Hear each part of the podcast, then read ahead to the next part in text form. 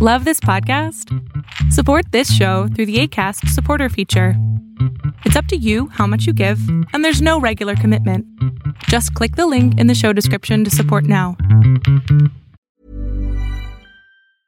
If you thought the only way to get a more defined jawline with natural looking results was through surgery, think again. Juvederm Volux XC is a non surgical injectable gel filler that improves moderate to severe loss of jawline definition and can help you achieve natural looking results with little downtime. Even better, this improved definition lasts up to one year with optimal treatment. No maintenance required. Improve jawline definition for a smooth, sculpted look with Juvederm Volux XC. For important safety information and to find a licensed specialist, visit juvederm.com. That's J U V E D E R M.com. Not for people with severe allergic reactions, allergies to lidocaine, or the proteins used in Juvederm. Common side effects include injection site redness, swelling, pain, tenderness, firmness, lumps, bumps, bruising, discoloration, or itching. There's a risk of unintentional injection into a blood vessel, which can cause vision abnormalities, blindness, stroke, temporary scabs, or scarring. Talk to a licensed specialist to find out if it's right for you.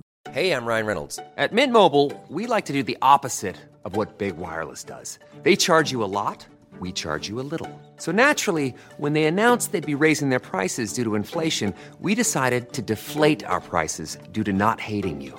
That's right. We're cutting the price of Mint Unlimited from $30 a month to just $15 a month. Give it a try at mintmobile.com slash switch. $45 upfront for three months plus taxes and fees. Promote for new customers for limited time. Unlimited more than 40 gigabytes per month. Slows. Full terms at mintmobile.com. Fiction, science fiction, horror, fantasy, crime, LGBT, thriller. You have now entered the House of Mystery with your hosts, Eric Shapiro, David North Martino, John Copenhaver, and Al Warren. Heard on KCAA 106.5 FM Los Angeles 102.3 FM Riverside. and 105.0 AM Palm Springs. Well, welcome back to the House of Mystery on KKNW 1150 AM Seattle. I'm your host, Al Warren, and on the side is Kev Thompson. Hey Al, how's it going? Well, that's another day. We're, we've got a returning guest and uh, his new book, Dahmer's Confessions. And it's. No. What? This is exciting. This is exciting. And uh, okay, well, let's just get right into it. So uh, this time uh, we're joined by John Borowski, uh, filmmaker, author, uh, extraordinaire. Thanks for being on the show. Thank you for having me on again. It's always a pleasure and uh, great uh, talking with you guys. You know, it's uh, interesting. I'll, I'll kind of open this with uh, interesting. Here's what happens to me. This is my life, not daily, but here's what happened today. I open my Facebook and I get a messenger message from a woman that has in her possession John Wayne Gacy's art kit. Everything he used to paint his paintings. Uh, that, that paints, brushes, easel, all these things, you know, and, and of course she, she was inquiring on, you know, who, what she should do with these things. Museums, sell them, who's interested. So, you know, that's kind of an example of, you know, uh, the interesting things that happen to me, uh, you know, studying these serial killers and making films and releasing books on them. That's great. Now, now, now, one has to ask, out of fairness, how is she sure that these were John Gacy's? I mean, how did she buy them? Did she buy them off of, you know, eBay or from Yeah, somebody? That's the other thing. Yeah, that you know, there has to be this provenance. You know, that you have to find out. You know, the proof where she you know acquired this because you know I heard that after my film Serial Killer Culture came out, and in the film was Rick Staton, who was John Wayne Gacy's art dealer. Um, I was told by Hyaena Gallery in California that the owner Bill Shafer had not seen so many fake Gacy's until my film came out because you know it, it raises this awareness. So you're right. I mean, somebody could have seen the uh, one of I don't know if there are more than one art kits, but I've seen you know one on display not myself, but I've seen photos of it on display at the True Crime Museum when it existed, which now it's, I, I believe, the Alca- Alcatraz Museum. It, it's in another state. It was initially in Washington, and they had these Mhm. pogo outfits and Bundy's, um, you know, Volkswagen on display there. So you're right. Somebody could see these things, you know, kind of, uh, you know, create a mock art kit. You know, so so you know, again, I'm still researching it. It just fell into my lap this morning, but you know, it's it's still again, it's you know, these things are always fascinating. But you're right. I mean, you know, people Oh, it- to make it fun. It, it is. I would love to think that I own something like that. And which art kit? Because unless I'm mistaken, John Wayne Gacy also developed an art kit while he was in prison. Exactly. And Exactly. you know, is is that not where? That's not where this big, you know, this big blow up occurred. That should an inmate who committed heinous crimes make a profit while they're actually serving time? Because he was and was he what? not selling paintings? Oh, of course. Of course he was. Rick Staton was his art dealer. He would go in, and pick the paintings up for Gacy, and deposit the money into Gacy's account. I mean, you know what? He could buy soda and uh, you know candy bars with it. That's about it. But you know, it was it's pretty fascinating. And now that this Mindhunter show is on, it's also interesting that we're seeing kind of the early inceptions of this behavioral science and forensic psychology, as well as some of these you know stories of the most well-known serial killers, especially you know from the 60s and 70s through the 90s. Yeah. Yes. Well, I mean, even OJ was doing all those signatures on things from prison to get money, even though it shouldn't. He shouldn't Oh, be doing it, right? Yeah, of course, of course. You know, and that's it's you know again, you know that whole you know I talk I call it you know uh, true crime artifact collecting, but it's also called murderphilia, which is the dirty name for it. But you know, I mean, people will buy this stuff. They're you know collectors, they're fans, and and it's definitely uh, a collecting industry, and people are fascinated by it, and that's why you know I created the movie and the TV show Serial Killer Culture and the, and Serial Killer Culture TV. You know, uh, some of the, you know the upcoming episodes are going to be the Lizzie Borden bed and breakfast. Um, you know, again, yeah, it, it encompasses you know such a wide you know uh, you know it's such a broad topic. It's everything from collectors to artists to museums uh, to law enforcement to authors, forensic psychologists, and it's fascinating. You know, and I think it's you know, uh, that's why I created the TV show to create an ongoing, more contemporary look at, you know, what what's kind of going on within this serial killer culture.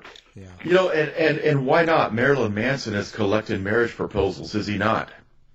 That's what I'm saying. People collect obituaries. You know, when I filmed at the uh, when I filmed at the Ripley's Believe It or Not headquarters in Orlando, you know, we were going through their archives. It was just amazing. But you know, he, you know, uh, you know, the the vice president, you know, pointed to several boxes, and he's like, "See these three boxes? These are all obituaries." Some collector sent us, you know, he collected obituaries his entire life. People collect different things, whatever their interest is. Well, I can't wait. I want to go to the Lizzie Borden B and B and order the room with two X. There, That's. Yes, exactly. I know. I know. And you know that's the other thing. You know, we look back at history, and and you know, you I think you know you you make light of these things because again, you know, I always say you laugh or you cry, and it, you know, yes, they are horrific, but you know, I see them as historical. I would love if H. H. Holmes' building was still here and they had tours. I mean, I the city would Oh. profit off of that immensely. That would be awesome because uh, I am personally here recently since our interviews. I and the documentary that came out. I am actually, and this is I'm ashamed to say, I'm a fan of H. H. Holmes. Yeah, yeah. Well, and that's the other thing, you know, when I meet other people interested in serial killers, who's your favorite, you know? And, well, that's how we speak, you know, we talk about that. You know, yeah, mine is H.H. H. Holmes, and, you know, I'm interested in Gein and, and Fish, you know, and, Yes. and, uh, you know, it's, it is, it's really interesting. I mean, everything about these cases are fascinating and interesting, and it just gets more you talk about it because when I travel, sometimes I'm apprehensive to talk to people and tell them what I do because they ask, and then I'm like, okay, I make you know documentaries on serial killers and books, and you know they're a little turned off, but then I guarantee you, an hour later, I've got to get away and stop the conversation. Well, no, tell me more about him. Oh, Albert Fish was doing what? And oh, he cooked yes. in an oven and what? He wrote a letter. What? You know, those early cases I think are the most fascinating. That's why I focus on them. Well, an American yeah. Horror Story did a fascinating job with Hotel, right? They, yes, they yeah. did. Yes, they did. Yeah. Yeah. Now, you know, it was really interesting. I love the the when the one episode when they show the black and white somewhat reenactments, you know, like the Holmes style, the tribute to Holmes. Yeah. I found it interesting that Kathy Bates actually spoke uh, one of the lines that Harold Schechter said in my film you know, she said it exactly that he had lined the rooms with asbestos to make them soundproof. And I'm like, okay, they watched my documentary. Yeah. that was their hat tip. It was a hat tip. Yeah. Yeah, exactly. Right, a little tip of the bowler. Well, that, yes. now your your documentary's on Netflix now, is it? Well, Holmes is on Netflix now, and all my other films, including my short films, are all on Amazon. Netflix usually renews, you know, yearly, and sometimes they don't renew, or then they will renew, they'll pick it up again. So that's just how Netflix works. But Amazon Prime is, you know, has been amazing because, mm-hmm. you know, it, they opened it up for independent filmmakers to deal with Amazon directly without a distributor, where you can have your film closed captioned, upload it to Amazon, and pretty much have it on Amazon Prime in U.S., U.K., Germany, and Japan. So it's really been a great thing for indie filmmakers. Yeah, and that's pretty amazing. And actually, and for the other countries like, uh, you know, uh, Canada and actually most of Europe, you know, that popcorn TV. Uh, yes, they definitely. carry. It. Yeah, they carry it all as well, and uh, that's pretty amazing. Hey, the whole Netflix thing and the whole Amazon and the way it's all gone. You know. Yeah, it's, it's really great for indies, and you know the same thing for book publishing. You know, I self-publish all of my books on Amazon, and uh, you know, and and that's you know I've been doing that for the last four books, and you know I'm going to continue on that route, and that's when you know I had uh, you know I had Dahmer's Confession for a while, and I figured, well, you know, what more of a better time period to release them when you know this new film is coming out, My Friend Dahmer, focusing on when Dahmer was in high school. Yeah. Well, so so tell us about that now. So, uh, how long have you had that, and where where did it come from?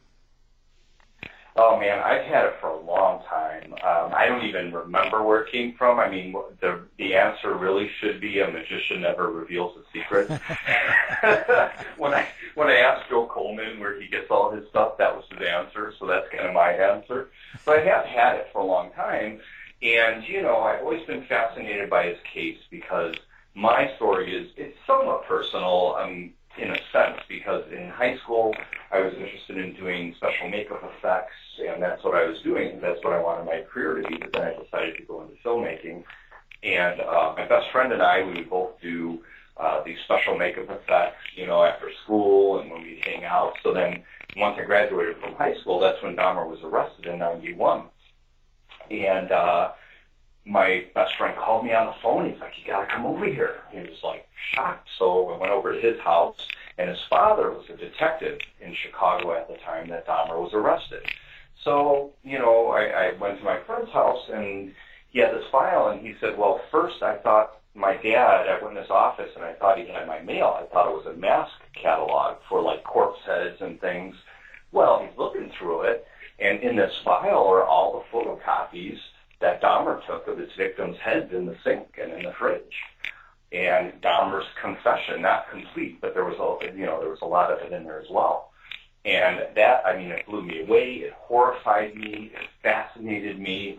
I still to this day can't get those images out of my head. I mean, they were heads in the sink with their eyes open, their mouths open in terror and frozen. And sometimes their hands would be, you know, next to the head that he had uh, cut off. And you know, just just like terrifying. So finally, when I went into college at Columbia College here in Chicago and started making films, one of my ones was called State of Mind, and that was about Dahmer. It was like uh, interrogation uh, with a detective and Dahmer, and there would be flashbacks. It was in black and white, and the flashbacks would be in color, you know, to show the horror of kind of you know the the gore of what actually happened. I mean, they were like my usual style. They weren't, you know, explicitly gory, but there would be things like, you know, blood going down, pouring things down the toilet, or you know, getting rid of, you know, some of the remains.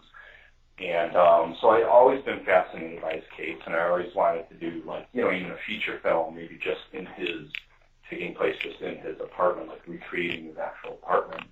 So that's how you know this all came about, you know, and um, so that was my kind of personal connection to him. And then um, not too long ago, I had visited Milwaukee and found out that uh, Shakers, the cigar bar, was the hub of actually all these tours, ghost tours, because the building's haunted, and uh, mm-hmm. you know, they the, the Dahmer tour. At the time, they called it the Dahmer tour. Now it's called the Cream City Cannibal Tour. And uh, you know, I took that and I thought, well, I could, you know, I could feature them in Serial Killer Culture, the film, which I did. And they've been on numerous television shows and other programs. Um, so, it, you know, and that's kind of how all that came about. And we're having a book signing there at Shaker's Cigar Bar in Milwaukee on November 4th from 4 to 6 at 422 South 2nd Street. And it's a beautiful building. It's from, uh, I believe, 1893, 1894. Um, the Capone brothers had owned the building at one point. Uh, there's a ghost of a prostitute that was murdered there in the building. And I did stay overnight there one night, you know, and I was pretty freaked out, but I didn't see anything. But it was, it's, it's a beautiful building, and I'm planning to shoot a feature film there.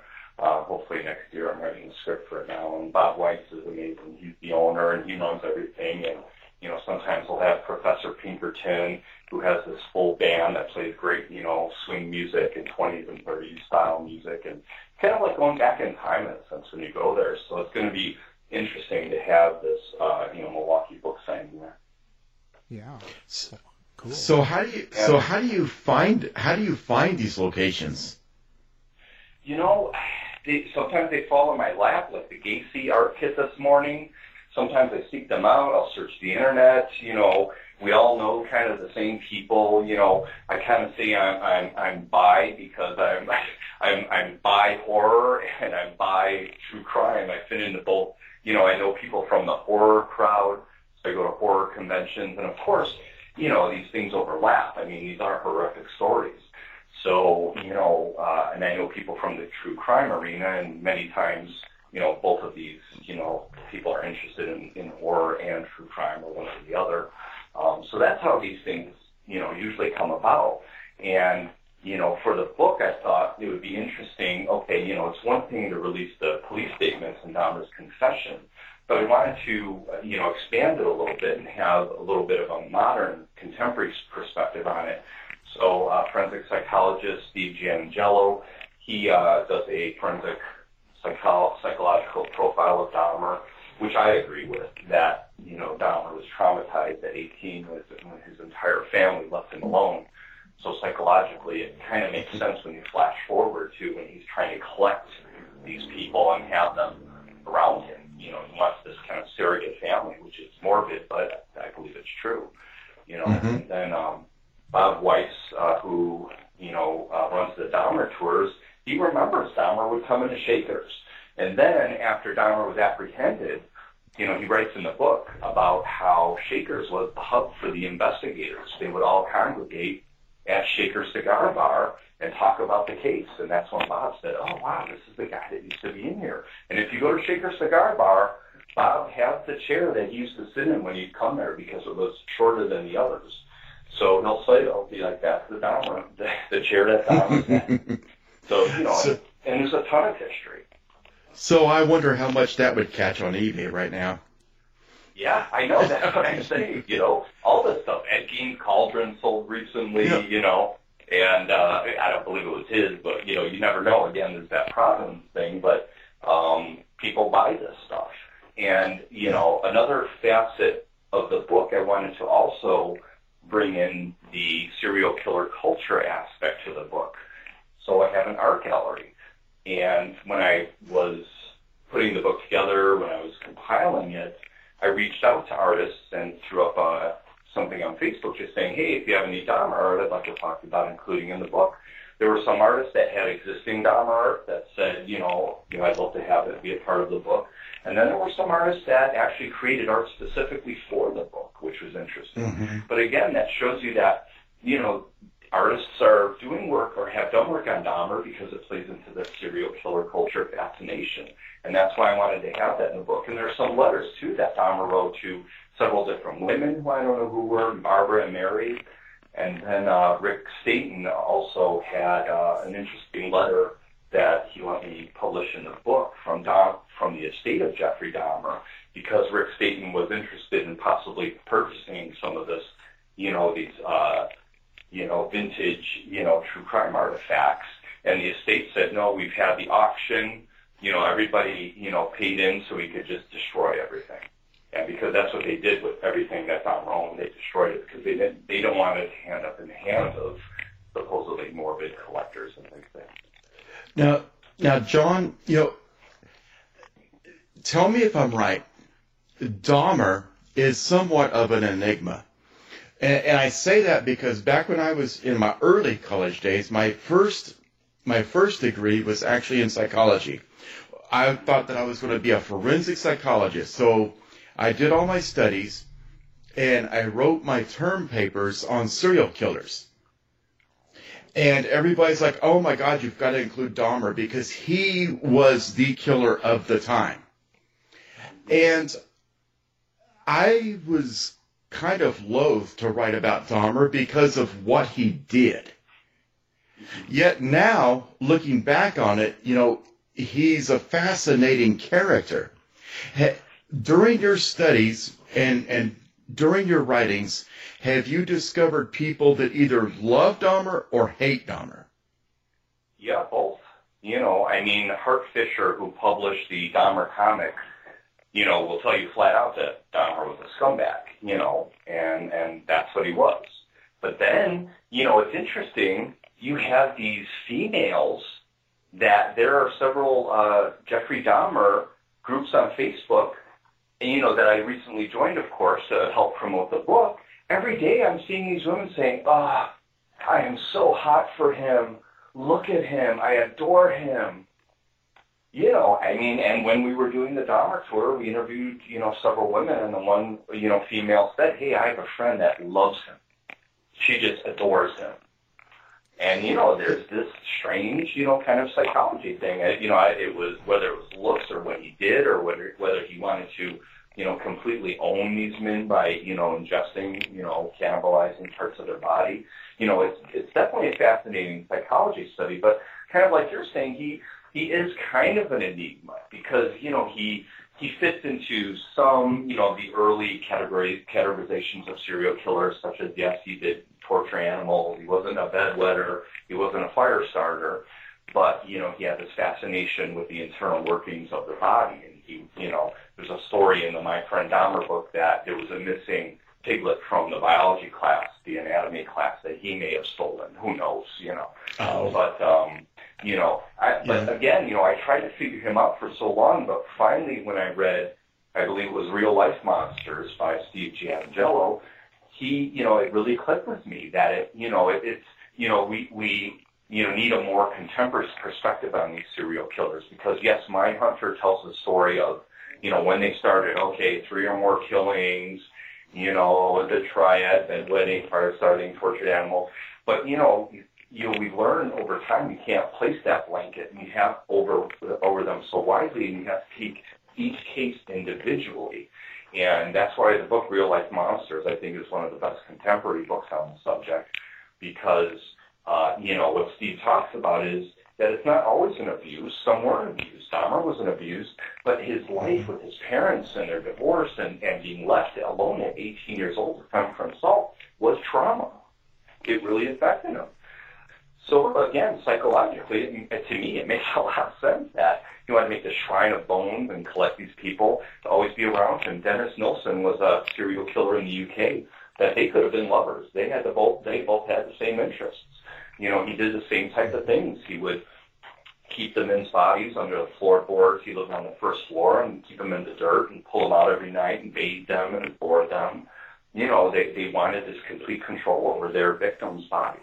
You know, they could do whatever they wanted. It, co- correct. And, and, you know, I, even to this day, you know, I, I go back and I, and I, I look at my papers that I wrote, and I even wrote a term paper from a serial killer's perspective. And what I had done, just so that you understand what I, what I did, is I made a composite serial killer of some of my favorites of the time. And of course, you know, that included Zodiac, and then I included Henry Lee Lucas, who admitted to much more than he actually did. You know, we had Otis Toole, you know, we had the people of the time. Mm-hmm. And I composed all of those into one and wrote it from his viewpoint. But when it came to Dahmer, because he was the man of the time, you know, for lack of better terms, what is it about what he did that was just so distasteful that people such as I would be loath to include him? Yeah, you know, I mean, again, sometimes I think, you know, this uh, separation throughout history, like now we could look back at H.H. Holmes' story, you know, from the 1880s, 1890s. It happened so long ago where we kind of disassociate ourselves with it. But, I mean, he killed men, women, and children all for money, basically. They were all price tags to him. I mean, it was pretty awful what he did, you know. But now it's kind of like this cute, antique Victorian story because it was so long ago. So I think because Dahmer's story is still, you know, somewhat relatively recent in, in our time period, it wasn't yesterday, but, you know, it's, you know, within, you know, many people will remember it living, you know, now. Um, uh, you know, and again, I think it, you know, just like it's any serial killer, you know, they're, Mhm. they hunt their prey. And, but the fact, I think, again, I'm interested in these extreme psychological cases. And Dahmer is one of those. The fact that he wanted to create zombies, that he wanted to own these men, that he would drill into their head, and you know, I mean, And but you know, you look acid at in the- there. Well, that too, yeah, you know. But you look at the other side of the coin, you know, and some people feel sorry for Dahmer because they say, you know, he was he was a lonely guy, you know, and and especially being gay at that time period, Ready to pop the question? The jewelers at BlueNile.com have got sparkle down to a science with beautiful lab grown diamonds worthy of your most brilliant moments. Their lab grown diamonds are independently graded and guaranteed identical to natural diamonds, and they're ready to ship to your door. Go to BlueNile.com and use promo code LISTEN to get $50 off your purchase of $500 or more. That's code LISTEN at BlueNile.com for $50 off. BlueNile.com code LISTEN. Hey everyone, I've been on the go recently Phoenix, Kansas City, Chicago. If you're like me and have a home but aren't always at home, you have an Airbnb. Hosting your home or a spare room is a very practical side hustle. If you live in a big game town, you can Airbnb your place for fans to stay in. Your home might be worth more than you think. Find out how much at airbnb.com/slash host.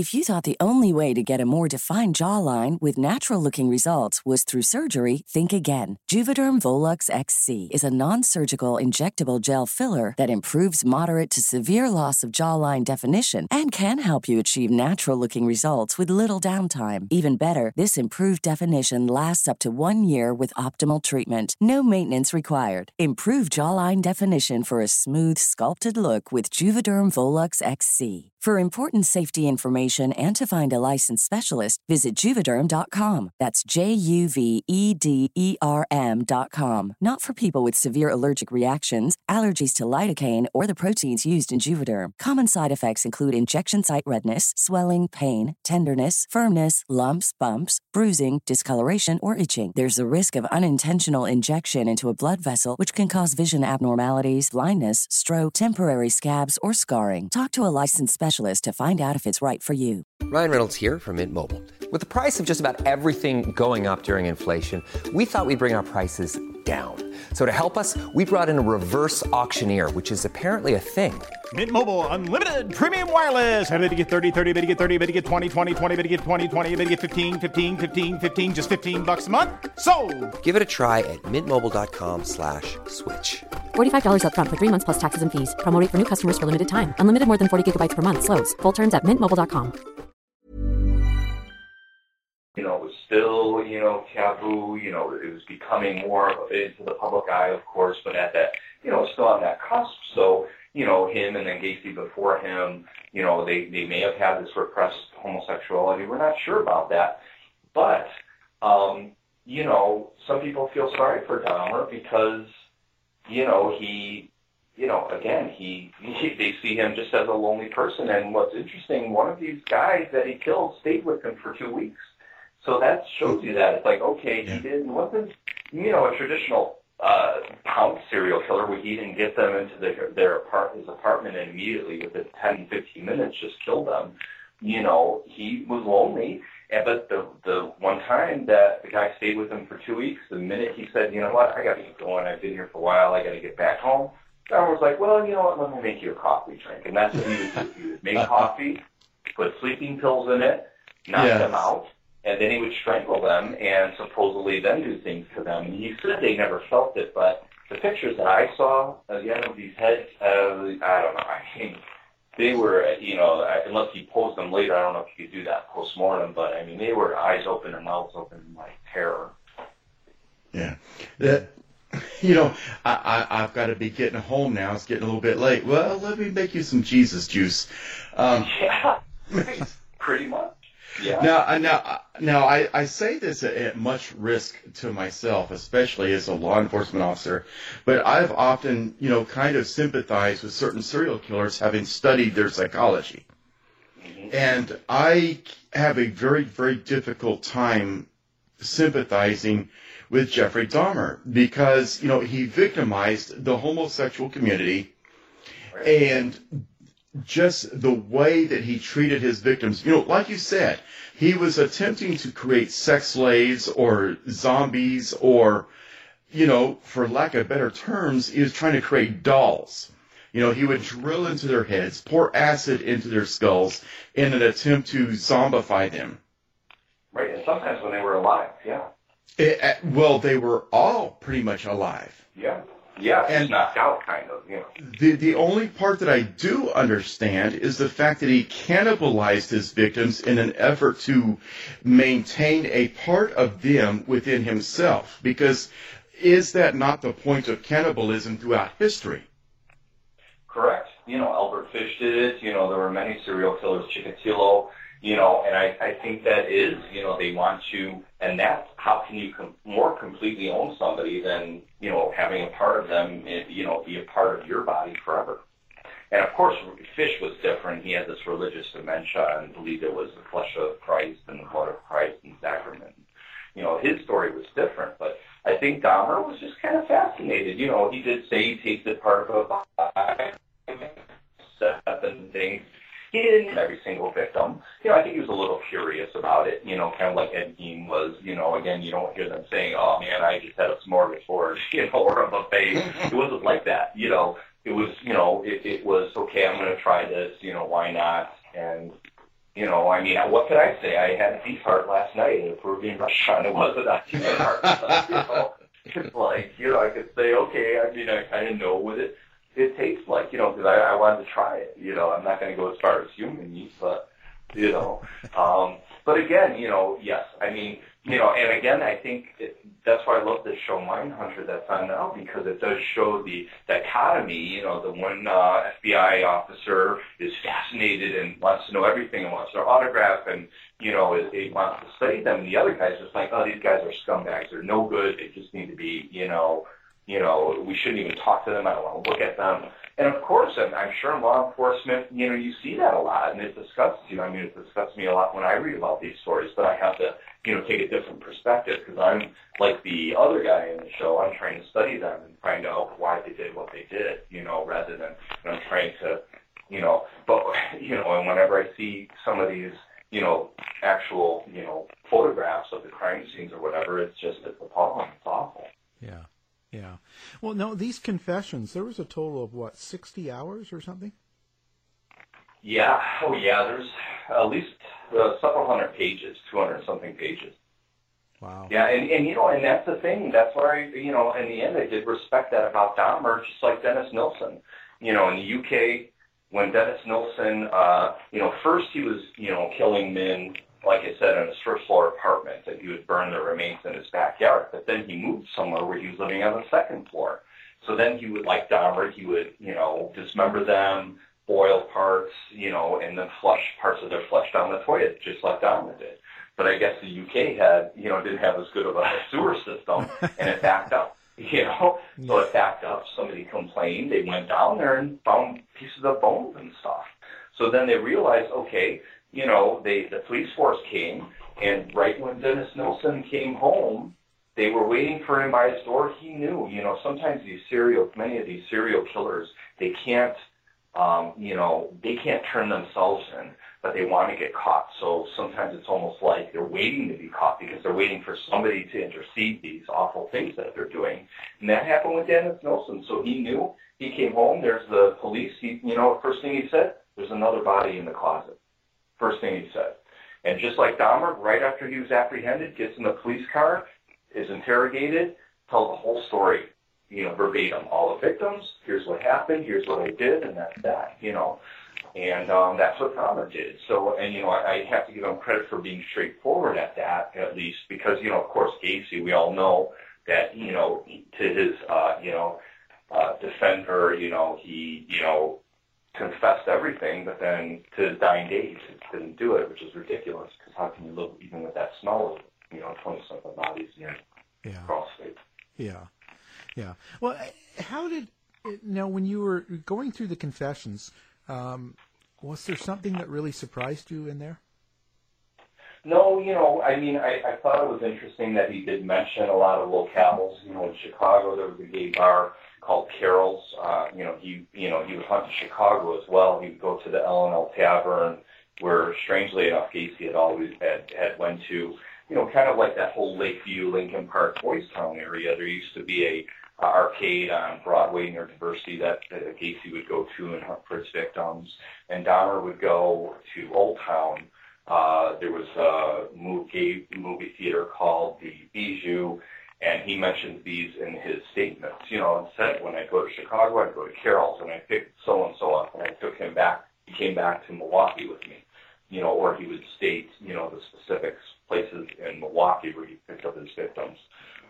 Um, you know, so you know, I hadn't, I was familiar with this case, you know, over over the last, you know, several decades. But you know, reading, there's nothing like reading it from, you know, his own mouth, giving the statement. But it's really, uh, you know, he does, doesn't hold anything back. You know, he talks about how he cut them up and what he did with them and why he kept them, and you know, so I had known so much about his case already that yes, there are you know little things that I don't want to give away that you know you can Yeah. glimmer throughout the statement, but but there's nothing like hearing you know reading these actual documents, and that's why I publish them for researchers, you know, because then you you, you have everything in one source. It's one book, everything is right there together, you know, and it's an excellent you know research material for any you know student or you know anyone involved in psychology or law enforcement.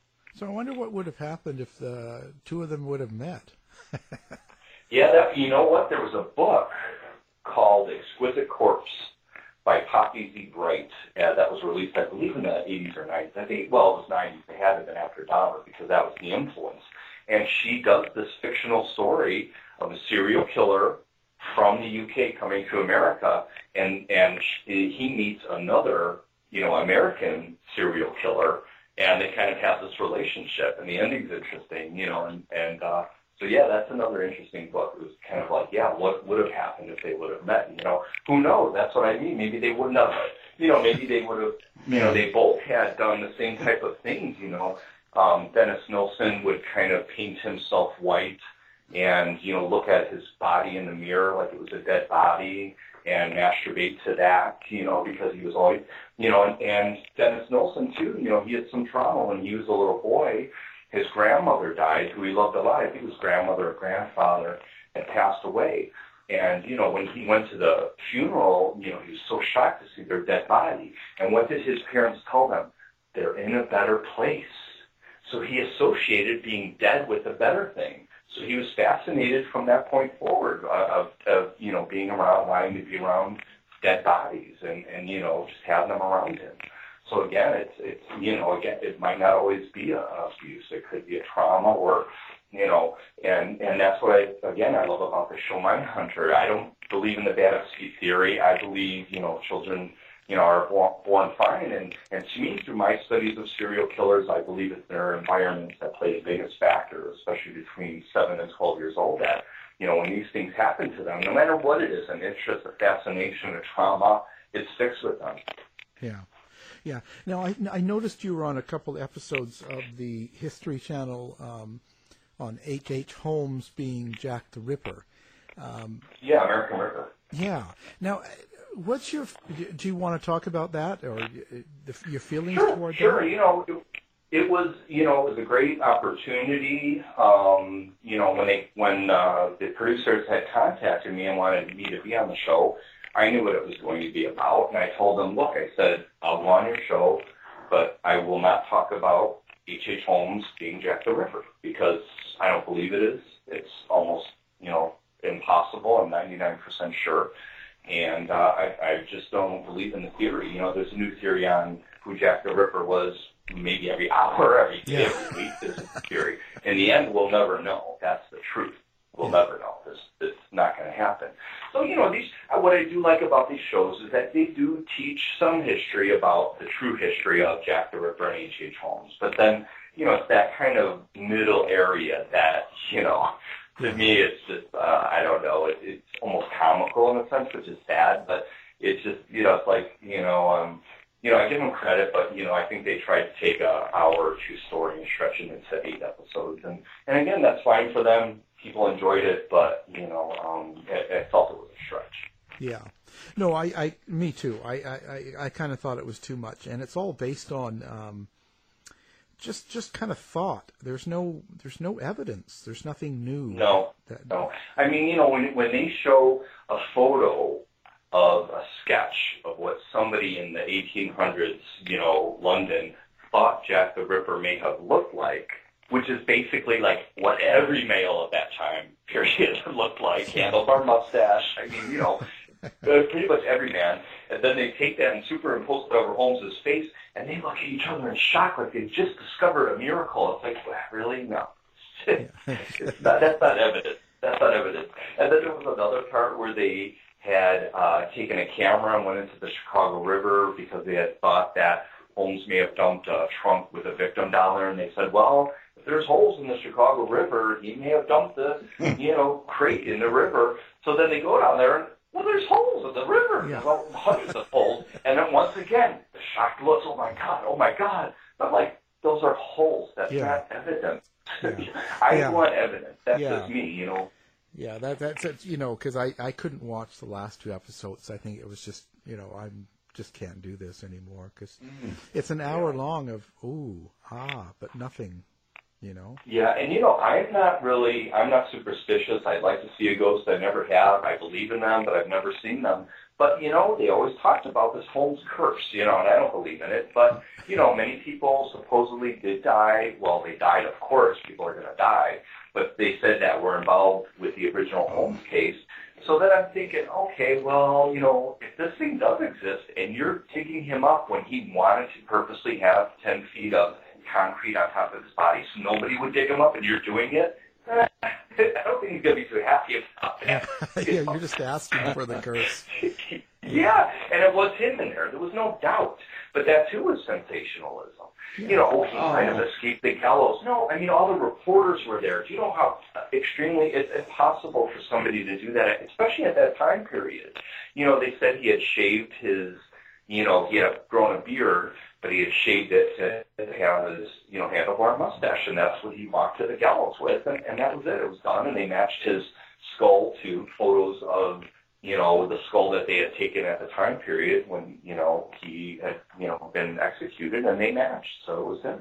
Yeah, yeah, it's grasping at straws. We we we get a lot of Yeah. Jack the Ripper shows, and that A one, lot. Yeah, and that one was just yeah. Come on, it was just. I mean, give us some evidence, something. Right. Yeah, exactly. It's got to be evidence. You know, they all try and hinge on this. Well, there was that one year that you know nobody knows where Holmes was, but it's like, well, he's not going to at that, especially at that time period, he's going to document every single step he takes. No, of course not. You know, for him to go all the way to the UK, it's not his mo to, you know, hack up, you know, sloppily hack up these prostitutes, which is against his MO. He wouldn't do that. He's not sloppy. He covered everything up so well. They didn't even know that he was killing people until, you know, it came out and they found the bodies of the children. No one knew.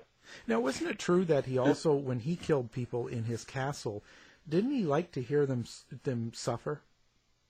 Well, you know, we don't know that because there were no eyewitnesses. You know, I think, you know, that may have started with Schechter's book um, because he had mentioned, you know, with his knowledge of serial killers, sure, maybe he did enjoy watching them, you know, being murdered. But over time, I don't know because I think Holmes just, I think that was all the dirty work. He, he didn't want to get his hands dirty. You look at the methods of the way he murdered people. It was really hands off, fire, gas, you know, it wasn't like stabbing her with a gun, which is a more communicative way of murdering.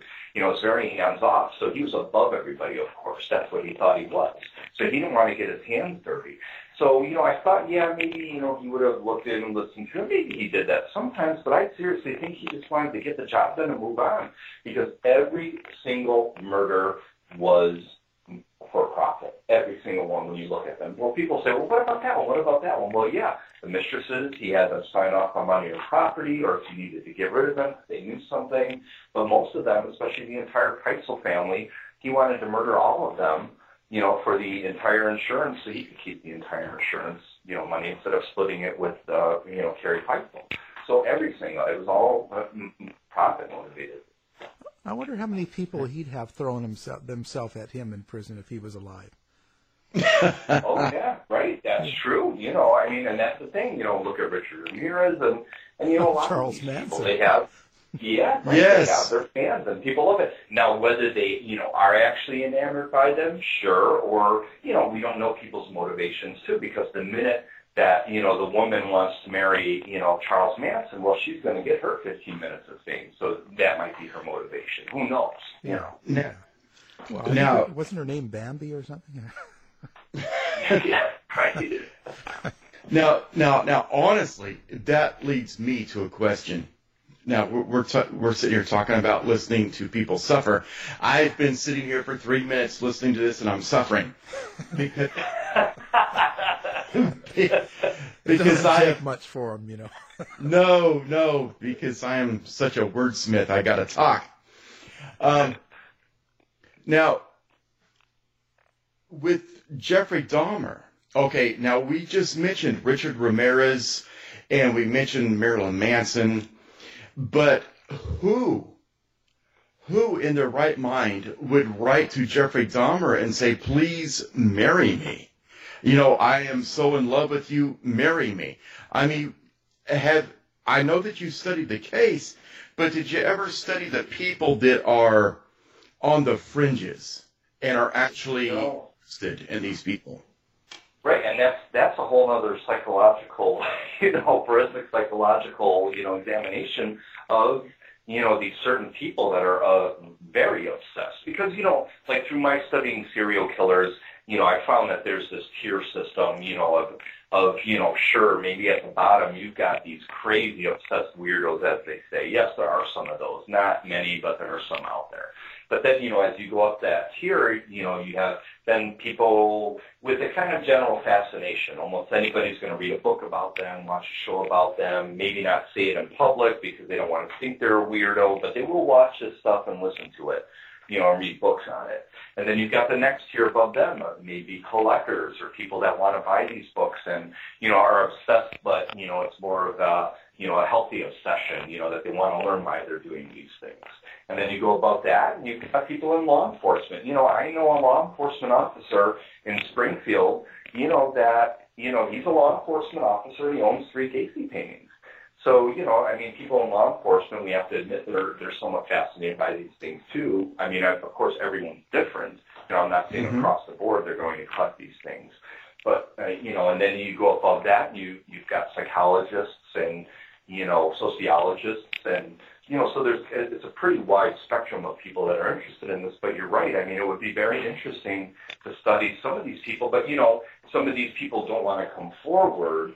You know, some might want to say yes, they want their 15 minutes of fame, but then the others are afraid they'll they will be made to look, you know, the weirdos that they are and say, hey, I want to, you know, or maybe they're not. You know, uh, you know, again, we have to study them and, and wonder and find out why they want to marry a serial killer or why they're obsessed with them you know, and, and, you know, I don't know if they've ever done a film on that. You know, I've wanted to and I've reached out to some people, but usually they kind of push back and they just don't want, you know, to make a big deal out of it or be featured in something, you know, but they'll mention it, you know, they just don't want Yes. to be focused on in a documentary.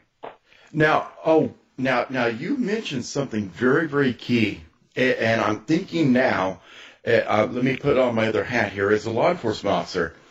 Um, you have people that are not willing to come forward, but legally they don't have to. And, and, and, and here's why I say that. We have an unnamed uh, show that's on television and, and starring Kevin Bacon, and I'm sure you know exactly what I'm talking about. And you have those people who, you know, in the show, they're all admirers of one serial killer. They're all followers, almost to a, a, a cult level. And I, I'm trying to be very, very careful with my language. Now, if said serial killer goes to prison and they're mailing him, you have implied consent. We can look at your mail, we can see who you are, and now we can look at you because if there are copycat, you know, mm-hmm. killings going on, we need suspects, and you are now said suspect because you are admiring of said killer. Yeah. And I'm using Well, I hope, I hope, I hope Wichita police didn't think that of me when they subpoenaed my records for everyone that bought H.H. Holmes DVD. You know? It was like, no, but you know, they might, right? I mean, but you know, these things, I'm sure, believe me, they're, I'm sure I'd get flags and Katherine Ramsland, who's a writer and forensic profiler, you know, all of us that are, you know, professionally into it, I'm sure we get flags all the time, but, you know, I, you know, it's, uh, that's part of it, you know, but you're right. I mean, it, when somebody immediately writes these, you know, I had written Keith Jesperson for a year and, you know, I was, you know, foolish enough not to realize that he was kind of playing me too because years before he had written me and said, well, you know, you should do a film on me. And I thought, well, you know, I'm not too interested in him. And I was working on other projects. So then years went by and then I finally wrote him. I'm like, okay, well, you know, there might be something. Maybe we could do a TV show where it's my relationship with you and, you know, we could film me, come and interview you or blah, blah, blah, whatever, you know, build a story, a short series, you know, a mini series around it. And then when it finally came to time to, you know, pin him down, oh no, you know, I'm not interested. Somebody else is doing a book on me. But the entire time I was writing him, what did he ask me for? Money, money, money. And I refused to send him a penny. That's all he wanted. That's it. And he strung me along just like he would string another victim along. Oh, absolutely right. Hell, I am free. I am outside of jail. And again, I say this at, at great risk to myself. You know, I, I'm a law enforcement officer, but, you know, I have studied serial killers for, you know, my college career. So I could run around stabbing people and say, hey, John, guess what I just did? You need to write a movie about this. Well, You know- that what you're doing? Well, not yet. right now, I yes. wanna, I'm ta- we're, we're talking to right. the expert, want Al. exclusive rights. I want exclusive rights to your story. Yes. Life story. Life Well- story rights is what it's called. Well, let's set a through- through let's set a date for next week. You know, no. They always go missing. We keep missing uh, engineers all the time. That's right, exactly. You know, You know. keep saying they just left. Well, it, you know, time is wrapping up now. Um, again, it's been a real pleasure to have you. And so the new book is called Dahmer's Confession, uh, the Milwaukee Cannibals Arrest Statements. And our guest has been John Borowski. Thank you for being here. Thank you. Let's do it again soon. Thanks, guys. Oh, it has been an absolute honor. Thank you. To find out more about our show, guests, or listen to a previous show, visit our website at www.somethingweirdmedia.com. The mission has been completed. The end. By George, he's got it. It is the end. I'll see you. If you're lying to me, I'll be back. This has been a production of Something Weird Media.